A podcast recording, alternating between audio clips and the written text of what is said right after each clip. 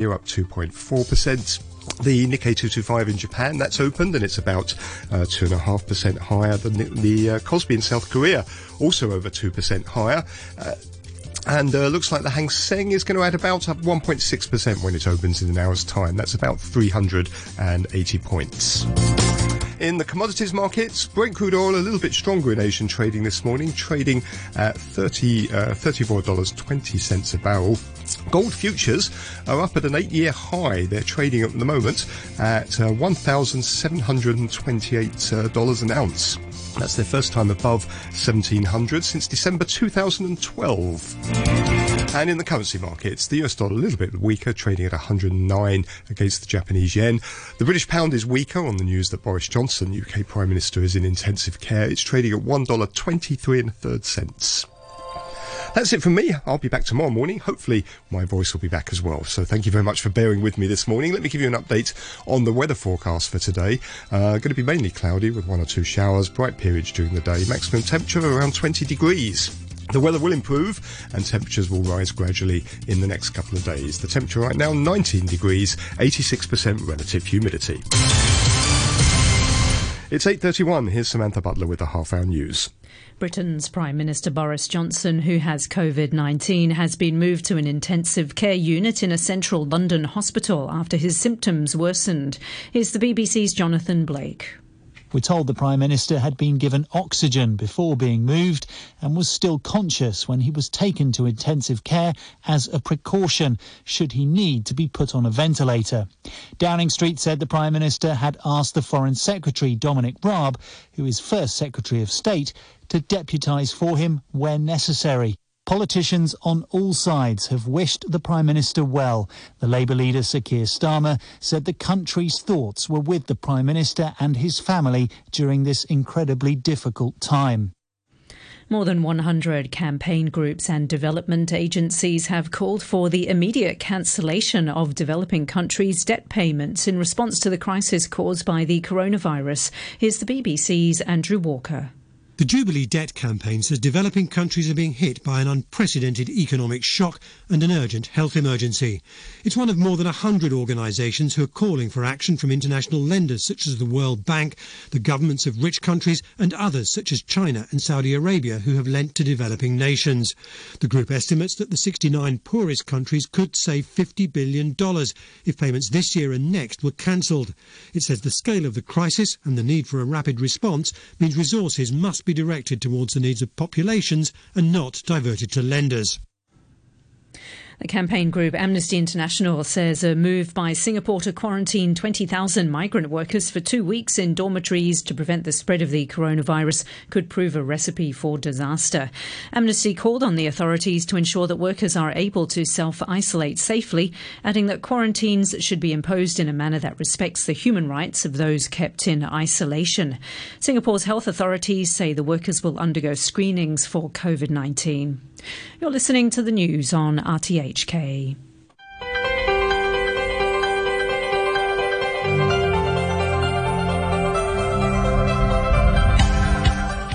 Good morning and welcome to Backchat. I'm Jim Gould and your co-host today is Ada Wong. Good morning, Ada. Good morning, Jim. So this morning, in the first part of the programme, we're going to be talking about caring for our pets during the coronavirus outbreak. How vulnerable are cats and dogs uh, to uh, and other other animals as well, for that matter, to uh, contracting COVID-19. Uh, and of course, this week came the news that a tiger at a zoo in New York has tested positive for the virus.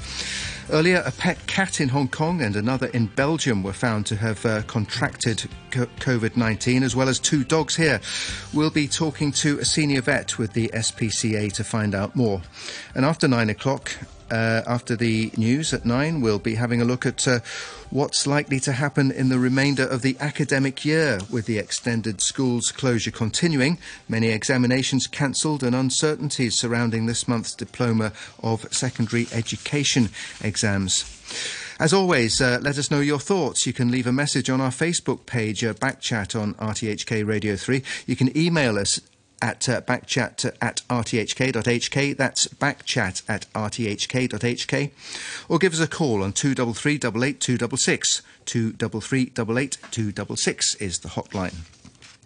Well, uh, this morning, um, as mentioned in the first part of the show, we're talking uh, about uh, looking after our pets uh, at this time. And uh, joining us uh, on the line, we have Dr. Jane Gray, who's Chief Veterinary Surgeon with the SPCA. good morning to you. Hi, hi, Jim. So, um, what should we be doing to protect our pets from the the chances of contracting COVID nineteen?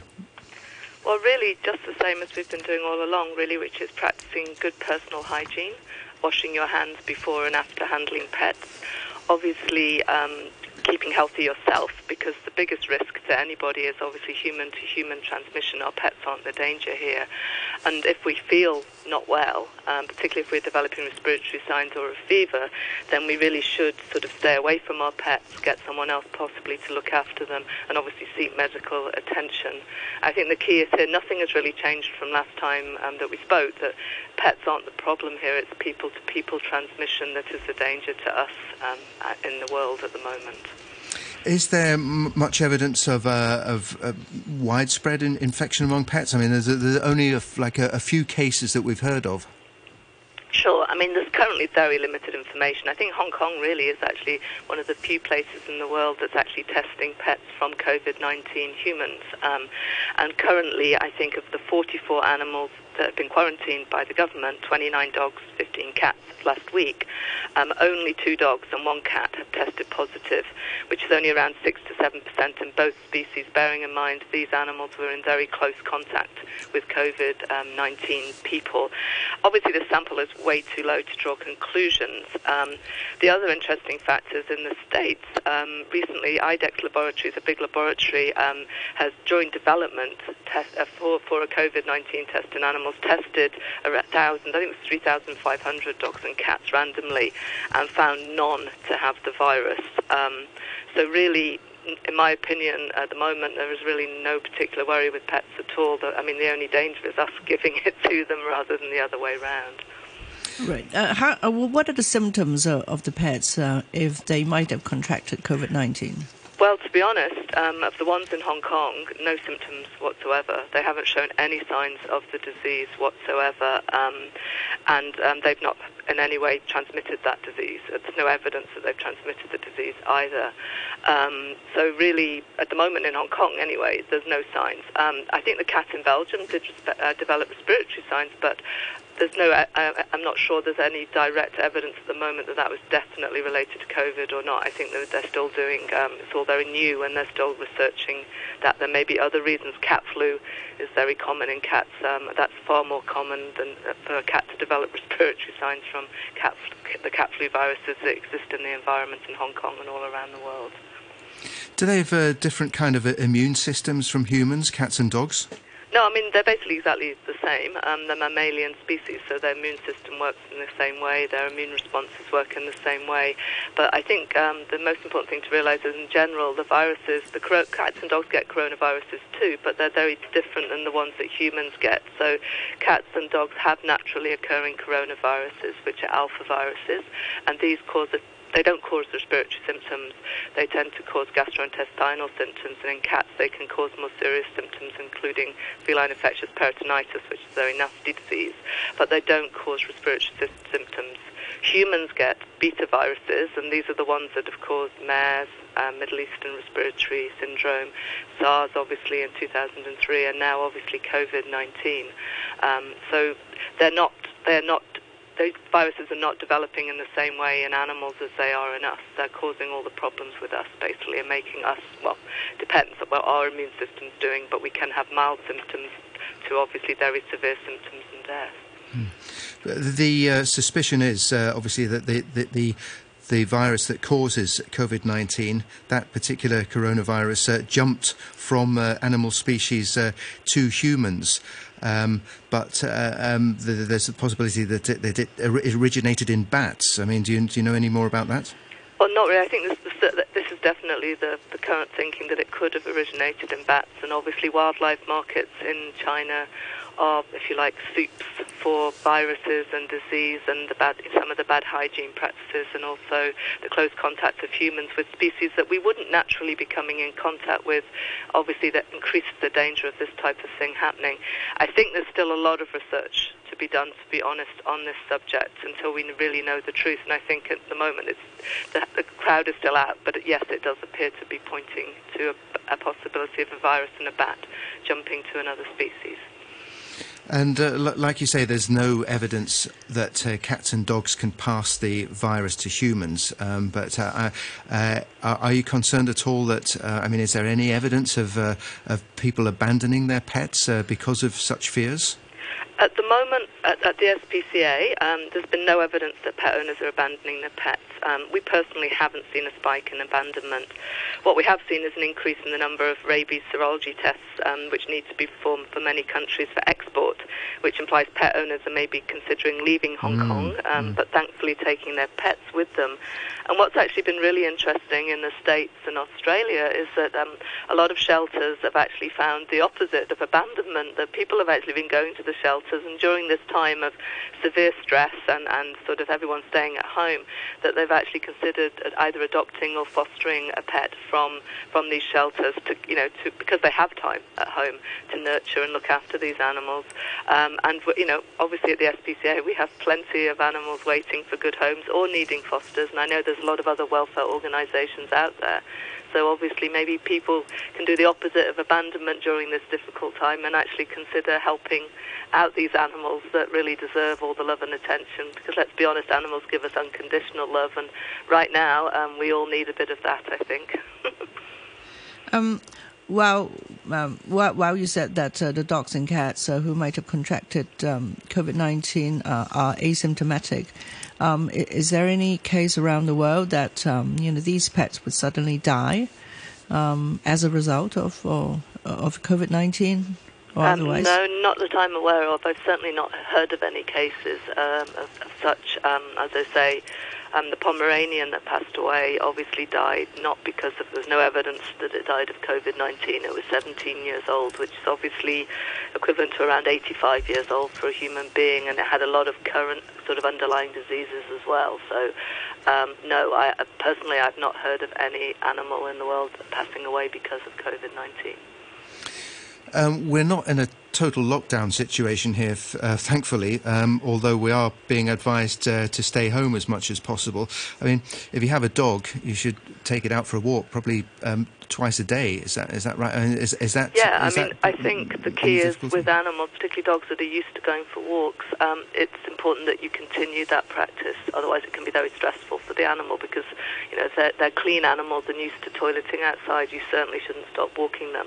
I mean, what we've been advising owners is obviously to social distance from other pet owners and try not to you know encourage too much social interaction during this particular time, um, which we wouldn't normally advise, obviously, but right now we are. Um, and obviously, if you are worried when you come back from a walk, if your pet's feet are dirty or whatever, you can use a sort of an antiseptic wipe approved for animals or some gentle shampoo to clean their feet or any dirt off their body.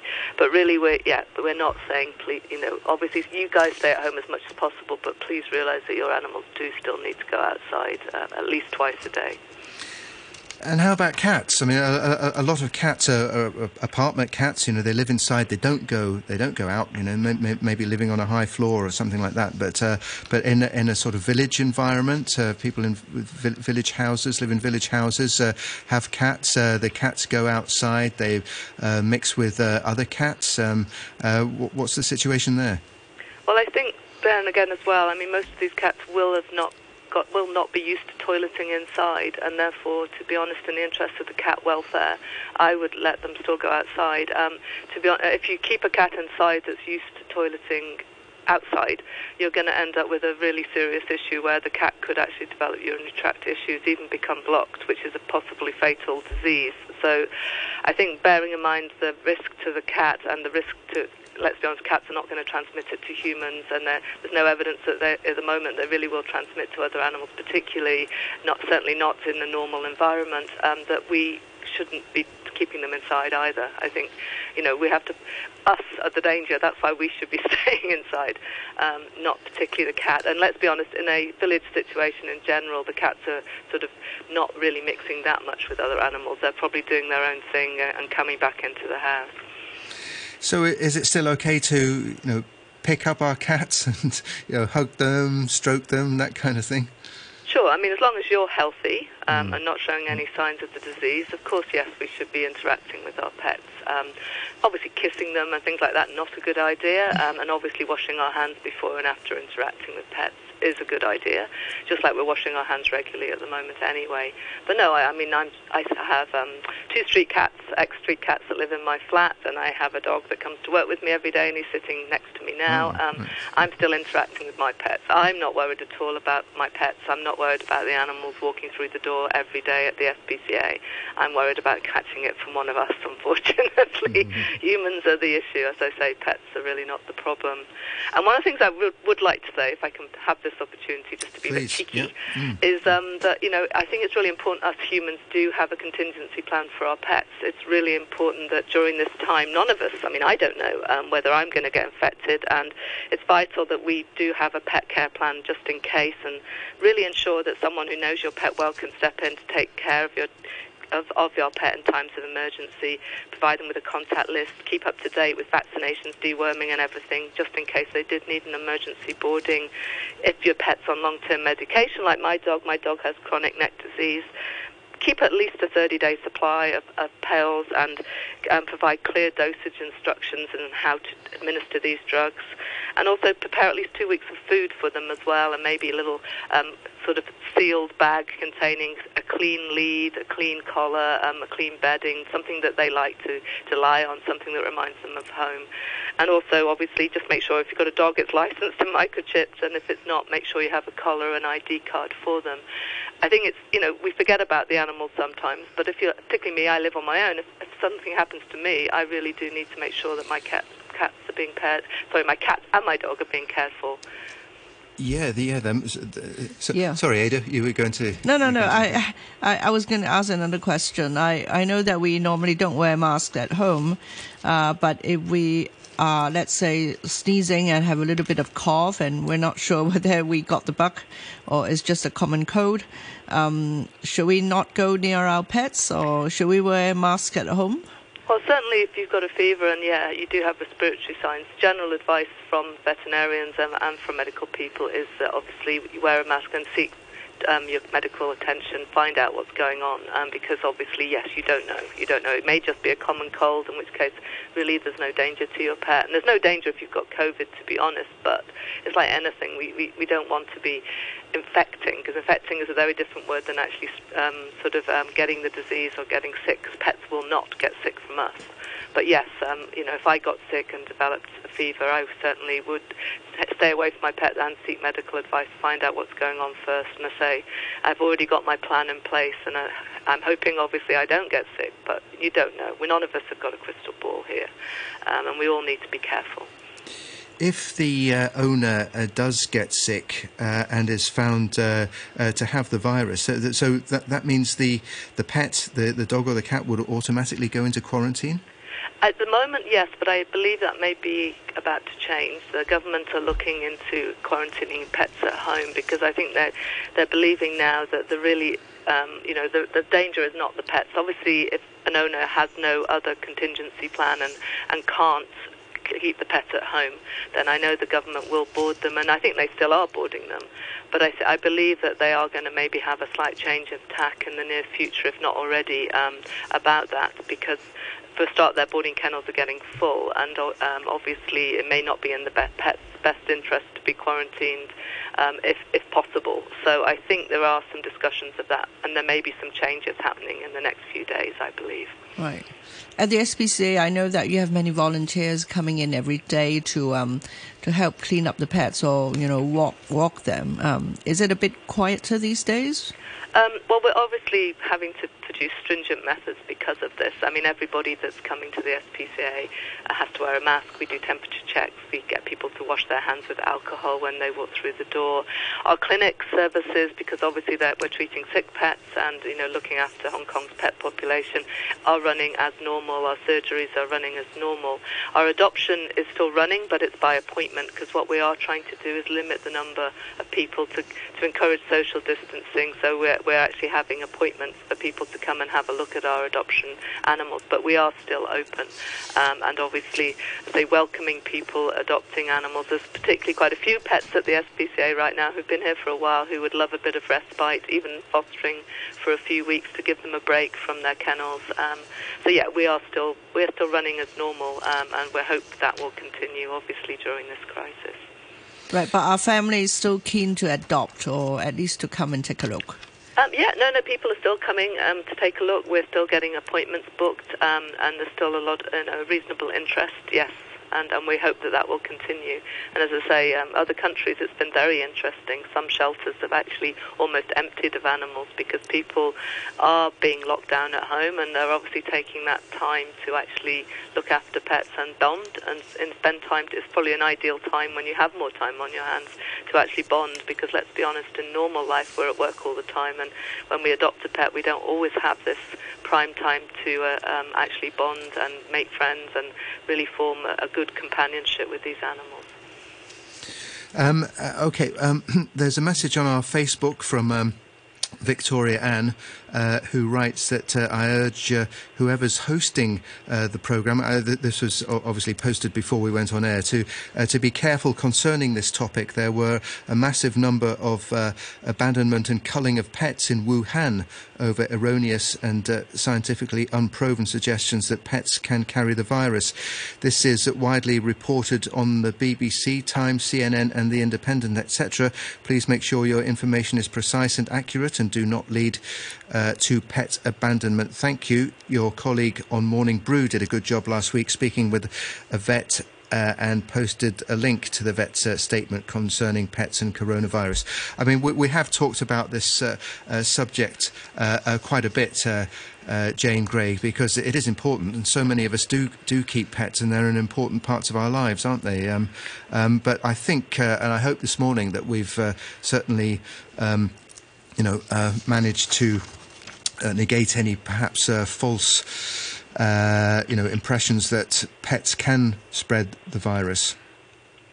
No, I totally mm. agree. I mean, please listen only to information from credible sources. And also, when we're sharing our information, please make sure, because social media is a great thing, but it also can be an absolutely awful thing. And there's a lot of mis- misinformation flying about, and that's why the SPCA is constantly updating our website, constantly informing our owners. We're working with the government, um, AFCD, we're working with City University and the Hong Kong Vet Association. We're all in an email group together talking about it as professionals and making sure that the correct information, because for us, obviously, as the SPCA, it's vital that animals do not get brought into this crisis. Animals, I say, are not a risk to us risk. Um, we you know, we are the risk to each other, and it's vital that that, that information keeps going. Yes, and I totally agree. Please listen, listen to professionals, both medical professionals and veterinary professionals, and really be careful about spreading misinformation because it's incredibly dangerous. There's another um, email on a similar subject. Uh, this one from uh, Sabina says. Uh, uh, please, uh, well, I hope your show will only discuss matters that are facts and not fear mongering for people who are on the edge to be even more scared of seeing pets, especially dogs, on the road. You know how fearful. Uh, and herd mentality Hong Kong people can be, and it makes it uh, really tough for pet owners when there is a mass fear that is completely unfounded. Uh, thank you for your help and accurate reporting. Um, yes. Um, um, any advice for, for, for, dog owners if they're if they're out walking the dog and and you know uh, people do sort of uh, show uh, signs of uh, of being afraid of having a dog nearby? Well, I think at this period of time, I, I think I would just. I mean, what I do, I, t- I take my dog for walks, and, and to be honest, my dog gets more attention than I do, unfortunately, because he's rather cute. But yes, I mean, I think be, obviously be respectful that people sometimes are scared of dogs, whether we have COVID or not, and we need as pet owners to be respectful of that. Um, and obviously, social distancing at the moment is key anyway. So, you know, we are even, like I said before, and we're encouraging people to take their dogs for a walk. We're not encouraging people to come close to each other and interact. So, I think the key is, unfortunately, you can't smile at them because no one can see that through the mask.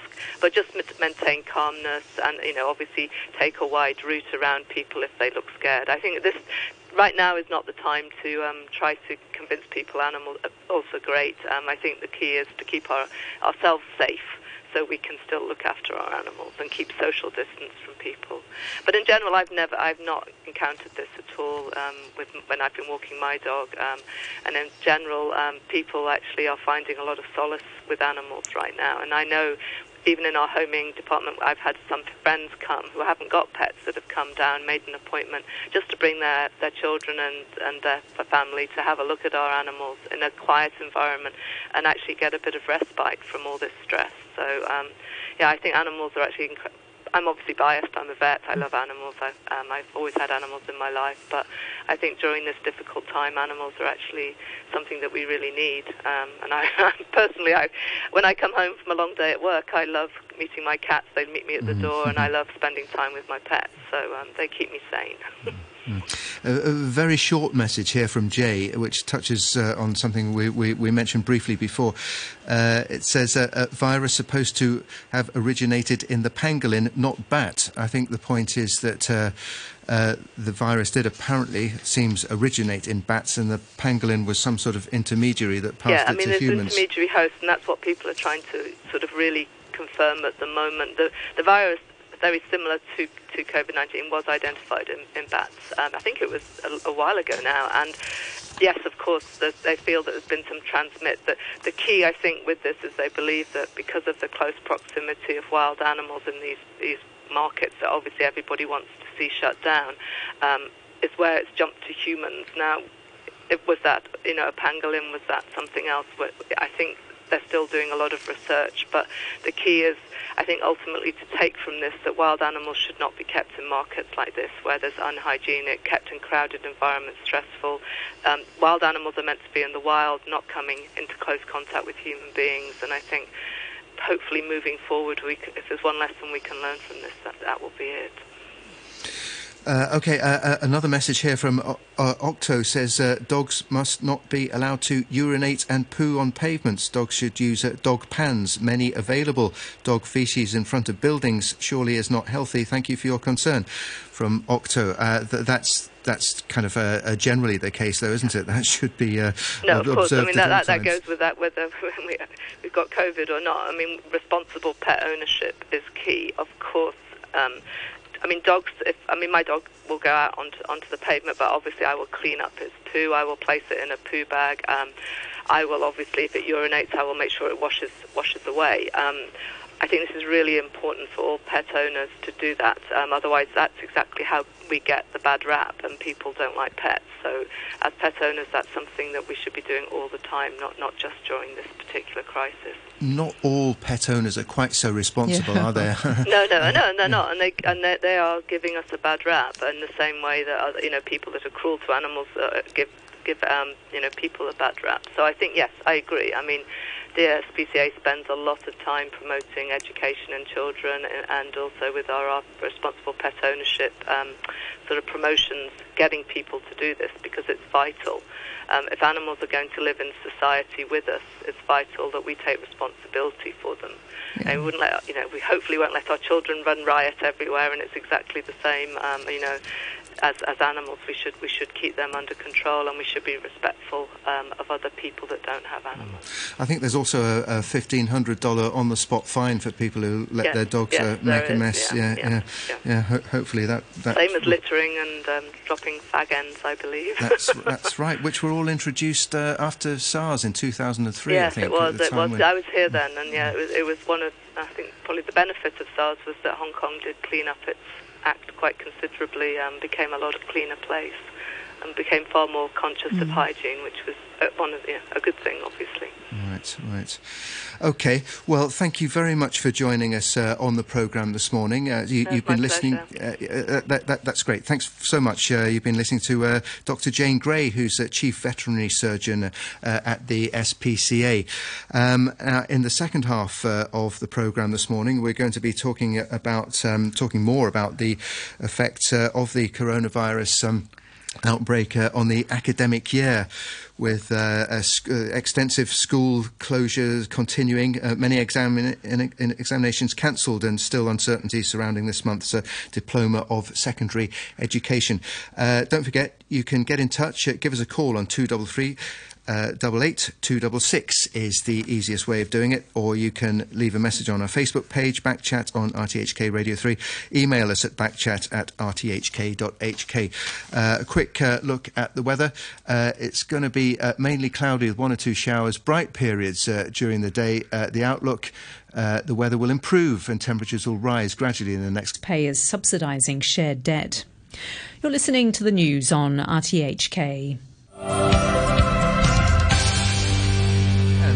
Back to Backchat uh, with Ada Wong and me, Jim Gould. And uh, in the second part of the programme this morning, um, we'll be having a look at what's likely to happen in the remainder of the academic year with uh, the extended schools closure continuing and many international examinations cancelled and uncertainties surrounding this month's Diploma of Secondary Education exams.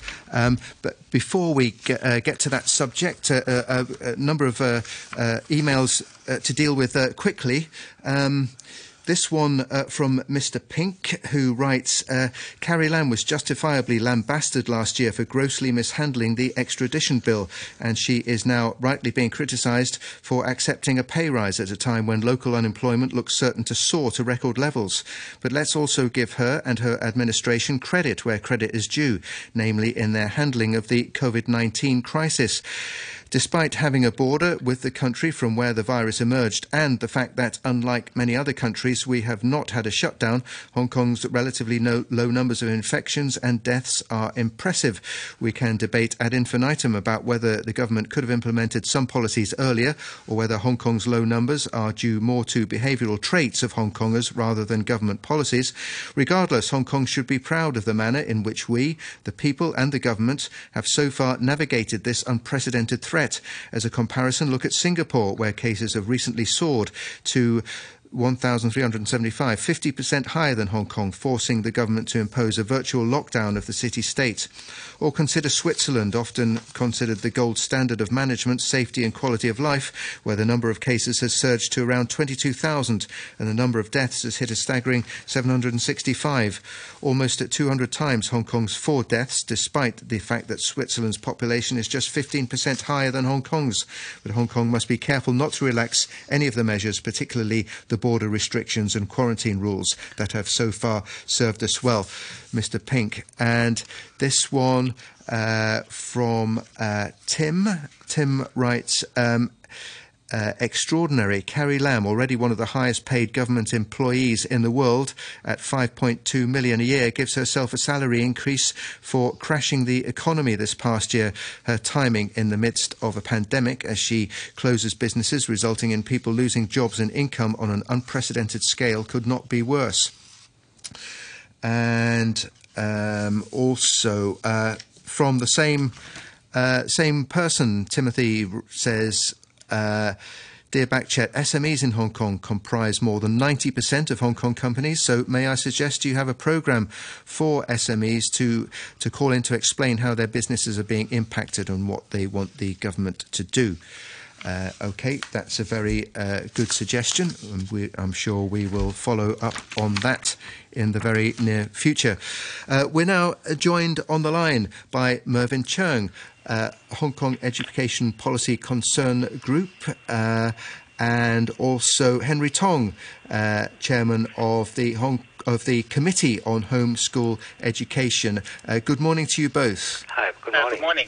Uh, good, good morning. morning. Good morning. perhaps um, Henry Tong first. so, um, all of us, uh, all of us parents or students, we're, we're all used to uh, a different way of learning and living these days uh, with homeschooling. How's it going from your point of view? Well, uh, one of the uh, good results I think coming out from a bad happening is that the uh, IT literacy of uh, students and parents seems to be have uh, gotten a lot better uh, now because of uh, all the online learnings and uh, online classroom organized by uh, teachers and, and, and school. Uh, okay, well, that that's certainly sounds like one. But what, what one about positive yeah, benefit, yeah. Th- those families? Uh, there are many families who don't really have this sort of um, hardware, uh, and also the Wi-Fi, and also the number of uh, tablets available f- uh, if they have more well, than in, one in, child. In, in the beginning of the crisis, like in uh, in in February or in the beginning of March, we have seen that a lot of unfortunate families uh, who don't have the hardware and, and Wi-Fi at home. But uh, since then, uh, a lot of uh, big organizations like the Hong Kong Jockey Club, and uh, also uh, they have donated Wi-Fi cards, and also some organizations they have do- donated laptops, and also more schools are more willing to loan their tablets to students, uh, needy students at home. So I think uh, this problem has been uh, at least partly uh, alleviated. But I agree that the the problem of uh, low-income families not uh, not uh, not having enough support uh, for online learning is still something uh, that EDB and also NGOs uh, should continue to help. Right. So, how are your children learning, Henry? are they happy with few homework, or or is it not? Is it really roughly the same? Well, I have a son and daughter. They are they are both in the secondary schools right now. fortunately, their school have organized the timetable quite well for uh, for using using Zoom uh, to teach uh, every day. They follow uh, more or less uh, uh, same uh, timetable as if uh, they were in a in, in a in a regular uh, school school day, and they submit uh, their homework uh, on online, which is not of a big problem. But on the other hand, I also know that uh, not all the school. My estimate is that maybe uh, maybe only 70 or 80 percent of the schools are able to uh, to conduct uh, very good uh, on, online learning uh, as of this, this time. And I think uh, some schools have not even started online learning. They are still using the old way that just just handing homeworks to children. On a weekly basis and ask them to turn in homework on, on online instead of teaching them online and and and I, I, I think that uh, uh, the parents organize, parents teacher organize, uh, associations and also EDB should look look into helping these schools too. Okay, uh, um, Mervyn Cheung, is that, that how you see the situation? Uh, is it 70 uh, to 80% of schools are, are able to do this effectively, but maybe the others can't? yes, I think the reactions to to this kind of Zoom teaching are, are, mixed.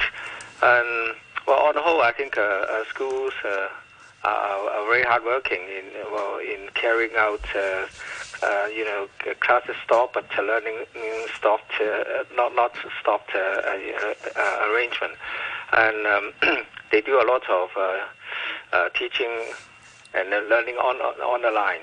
But to parents, especially those from grassroots families, they they find it you know rather difficult to cope because um, on the one hand, as Ada just mentioned, there's the question of uh, availability of uh, uh, computers uh, and, and the related equipment, and on the other hand, they don't have the know-how to handle such things. Um, I, I, know that uh, different countries are faced with different situations. Um, while our schools are, are pretty much uh, on track um, in the things they teach, I heard just two days ago from a friend who has immigrated to Latvia, of all countries.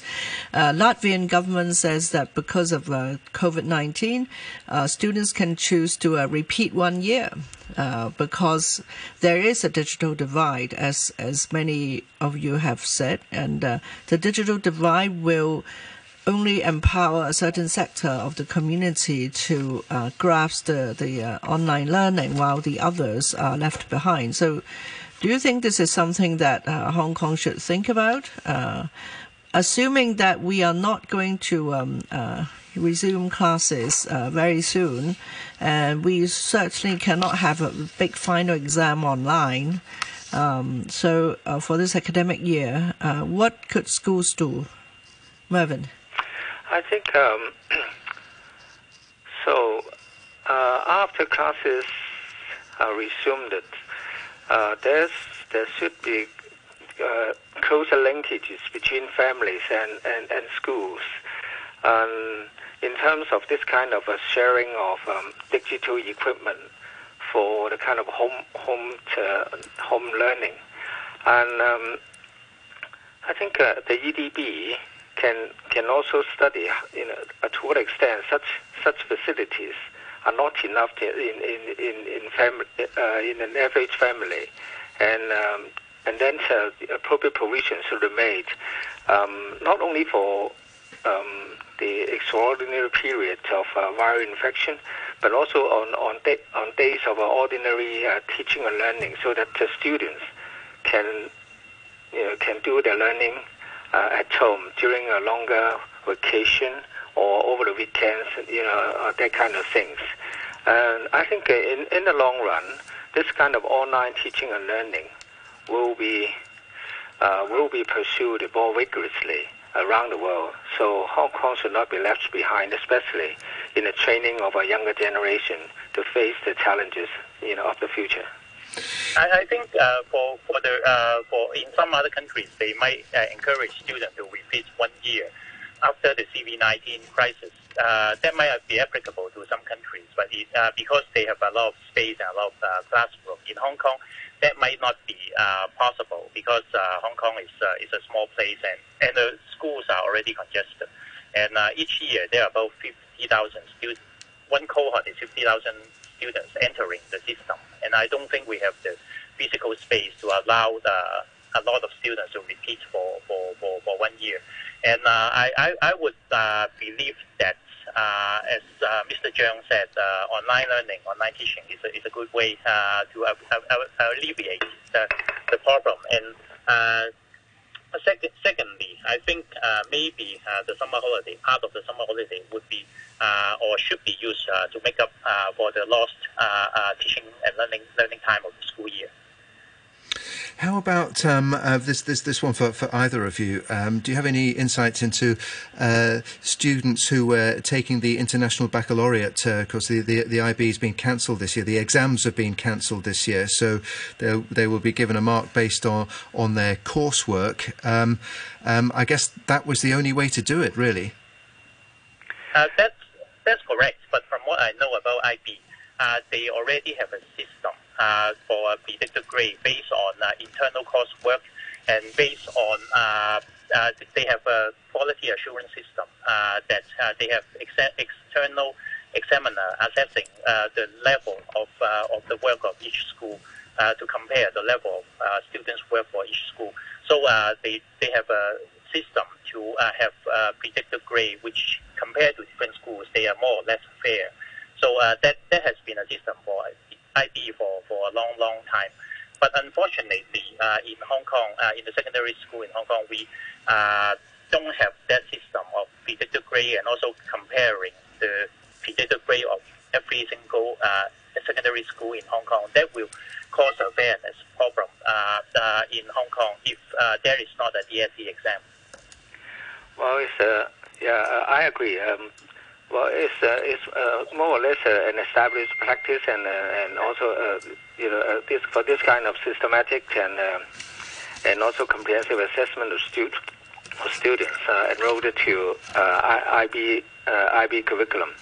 But for an average secondary school in Hong Kong, um, this kind of continuous assessment, systematic continuous assessment, is practically not followed. It and um, of course, uh, some schools might do more, uh, uh, well, well, this kind of day-to-day assessment, but certainly not for uh, not for the majority of the schools.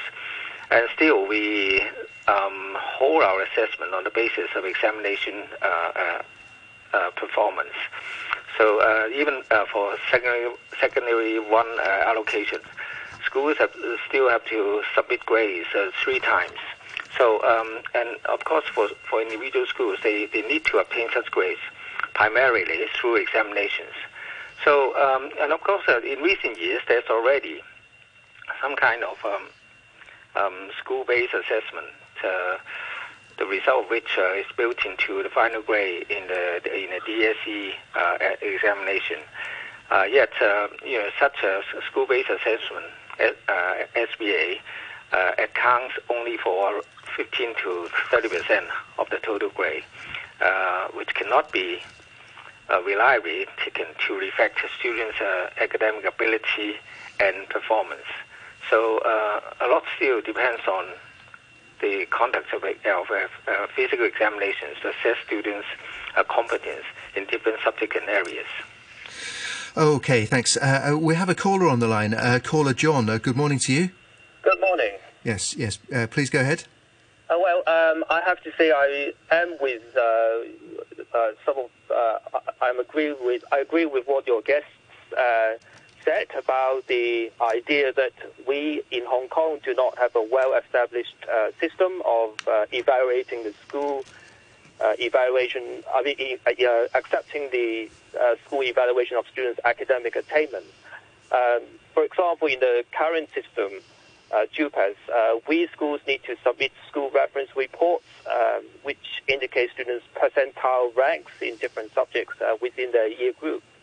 But very rarely do universities make conditional offers to students uh, based on the information in the school reference reports.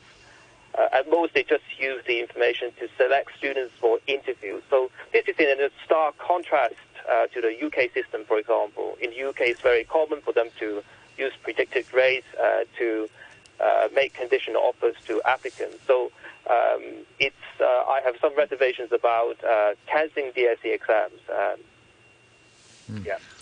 Yeah, sure. Okay. Um, um Mervyn Cheung, would you like to respond? Yeah, I, I, I agree with uh, uh, this uh, uh, uh audience uh, view and, and his observation on, on, on the whole thing. Yeah, admittedly, there, um, there's a quota for each school um, called a principal's recommendation for, for students to be considered for admission to universities. It's something like a it's something like a you know provisional offers, yeah, and and the like.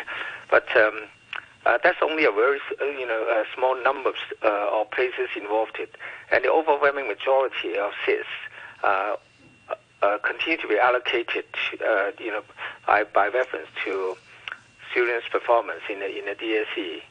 So if we want this kind of continuous assessment to be to be smooth and ge- more generally and readily accepted, there must be further changes in, in the system of our admissions of uh, first year, first de- degree places uh, um, in, in the publicly funded universities.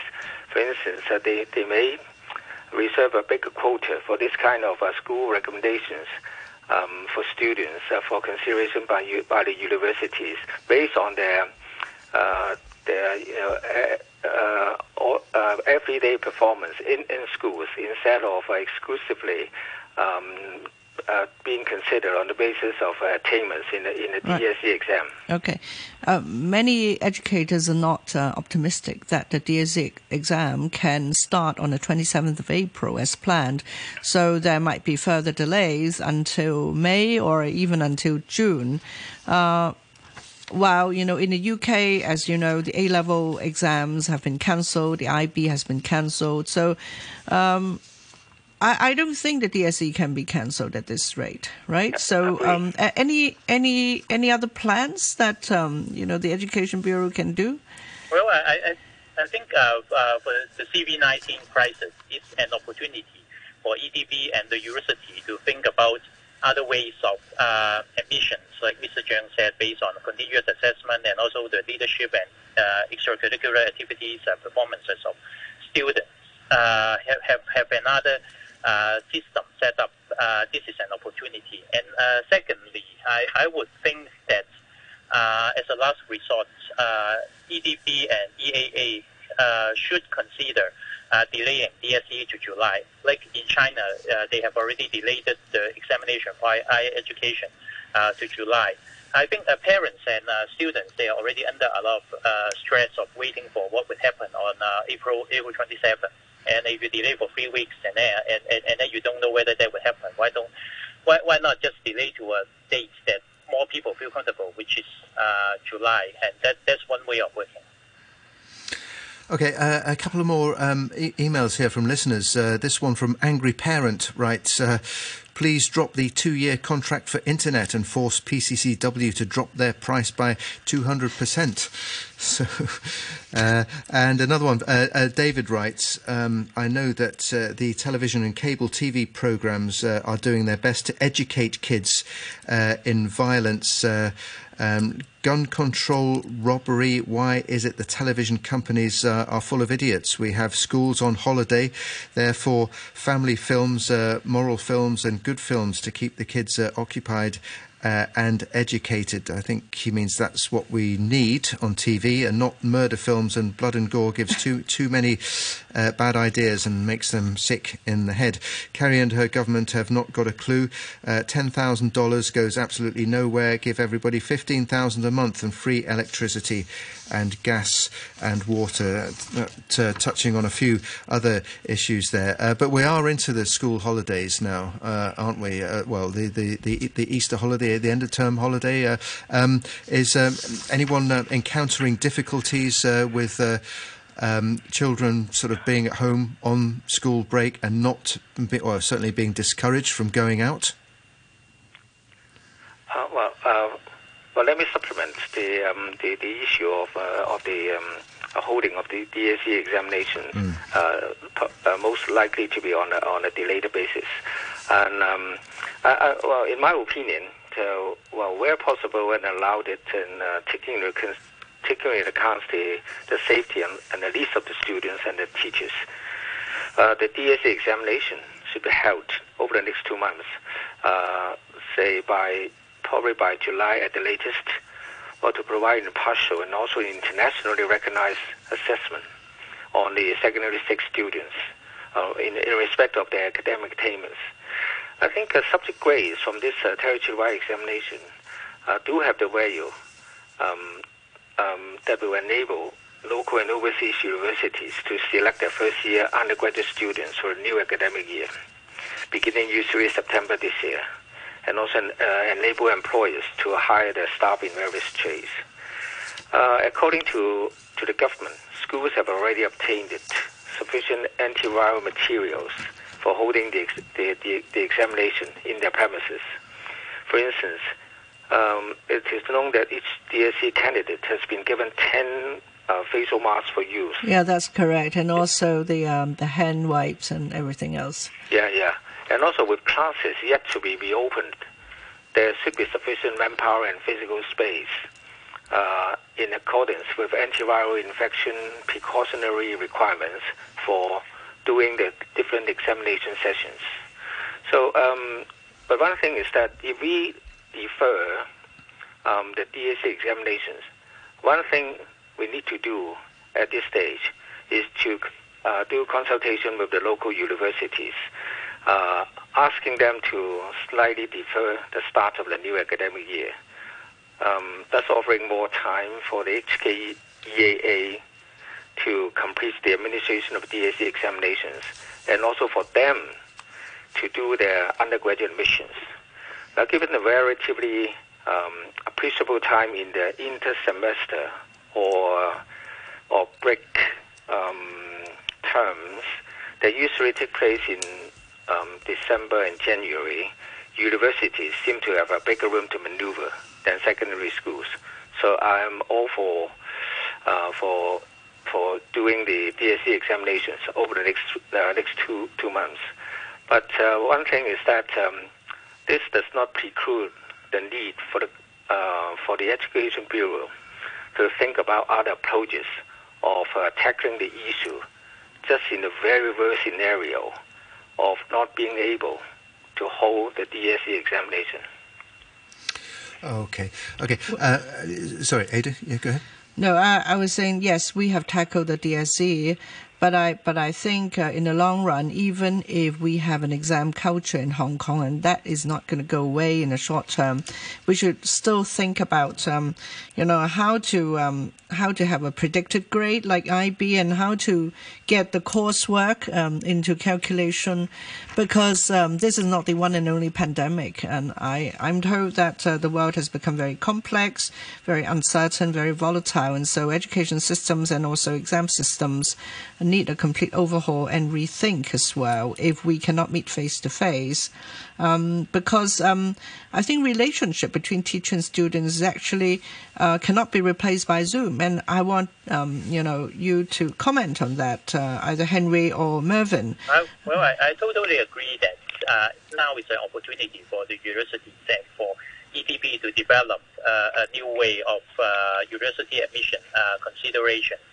I, I, would think it would be ideal in the future if the DSE uh, exam result only count for 50% of the university's consideration, and the other 50% would be continuous assess- assessment inside the secondary school, and also the leadership quality, and also the uh, extracurricular activities performance of students. That will really encourage whole person development rather than uh, rather than uh, encouraging students just to be a good uh, examina- good have good examination skills. Uh, that's very important. Okay, well, thank you uh, both uh, very much. Uh, we'll have to bring the conversation to uh, a close there. Uh, we've got a few more uh, emails to get through before the end of the programme. But thanks very much to Henry Tong, Chairman of the Committee on Homeschool Education. And thank you also to Mervyn Cheung of the Hong Kong Education Policy Concern Organisation. And um, just uh, before we go, um, um, as I say, a, a few emails on uh, various topics. Um, uh, this one from a, a, guest who was on uh, uh, yesterday, uh, doctor in Western Australia, Tom. I, th- I, think it was Dr. Tom Lee. I think. Uh, Tom writes, uh, Thank you for inviting me yesterday to share my Western Australian perspective on the pandemic. Uh, just to clarify, during the show, I raised the point about the very low mortality rates from COVID 19 in Hong Kong, Taiwan, and Singapore. I think one of the less discussed but important issues is the frontline healthcare workers' excellent job uh, with their firm focuses on universal precautions and PPE, personal protective equipment procedures. Apart from the unaccountable community infectious risks, uh, Hong Kong frontline healthcare workers from cleaners, orderly as to doctors and nurses all have done excellent work in reducing infection risks to themselves and their patients. In Italy and Spain, there is lots of data to show hospital healthcare institution acquired infection for staff and patients, unlike in Hong Kong, Taiwan, and Singapore. I would like to join uh, many others to add my request to uh, the uh, HKA. Please please uh, give the frontline staff more resources in terms of patient admission capacities, staffing, and equipment to tackle the further increases of COVID 19 infections. Otherwise, they can no longer do their excellent job. Infection risks in Hong Kong hospitals and mortality rates will then increase uh, would like, uh, the, w- sorry, uh, would the host be so kind as to say a big thank you and keep safe to all the frontline healthcare staff in Hong Kong for me? And that's from uh, Tom, who's a doctor in Western Australia. This one uh, this one, this from Drake, uh, what we were talking about before nine o'clock about uh, cats and dogs and coronavirus. Uh, uh, Drake says that there was indeed one Belgian cat which developed coronavirus symptoms, diarrhea, vomiting, and respiratory issues. It got the disease from the sick owner last week. Now, the big cats in New York Zoo are showing signs too. Hope all of them will recover soon. There's more too on the wearing of face masks issue and uh, our Monday co host Mike Rouse, but that will have to wait, I think, because we're running out of time.